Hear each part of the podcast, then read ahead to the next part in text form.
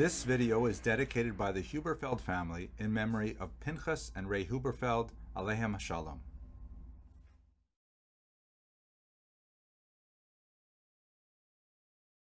Hello and welcome to Jewish History in Daf Yomi. Today's Gemara has a reference to an unusually named person, Avuha bar Ihi. Avuha, the son of Ihi. And Avuha can mean like his father, the son of Ihi, or it can be a personal name.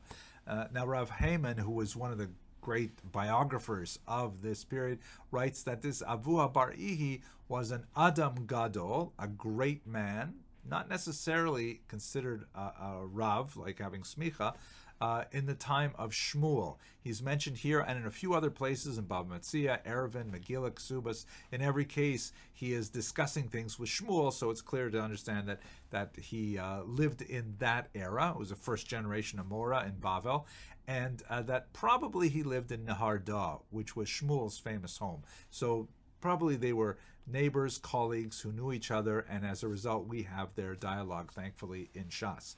He also had a brother named Minyamin, and uh, there it's not clear which of them, depending on the, the, way the text reads, it's not clear which of them, but one of them apparently merited a revelation from Eliyahu Navi. Fascinating story. Okay, I hope this illuminated your daf, and I wish you hatzlacha in your learning.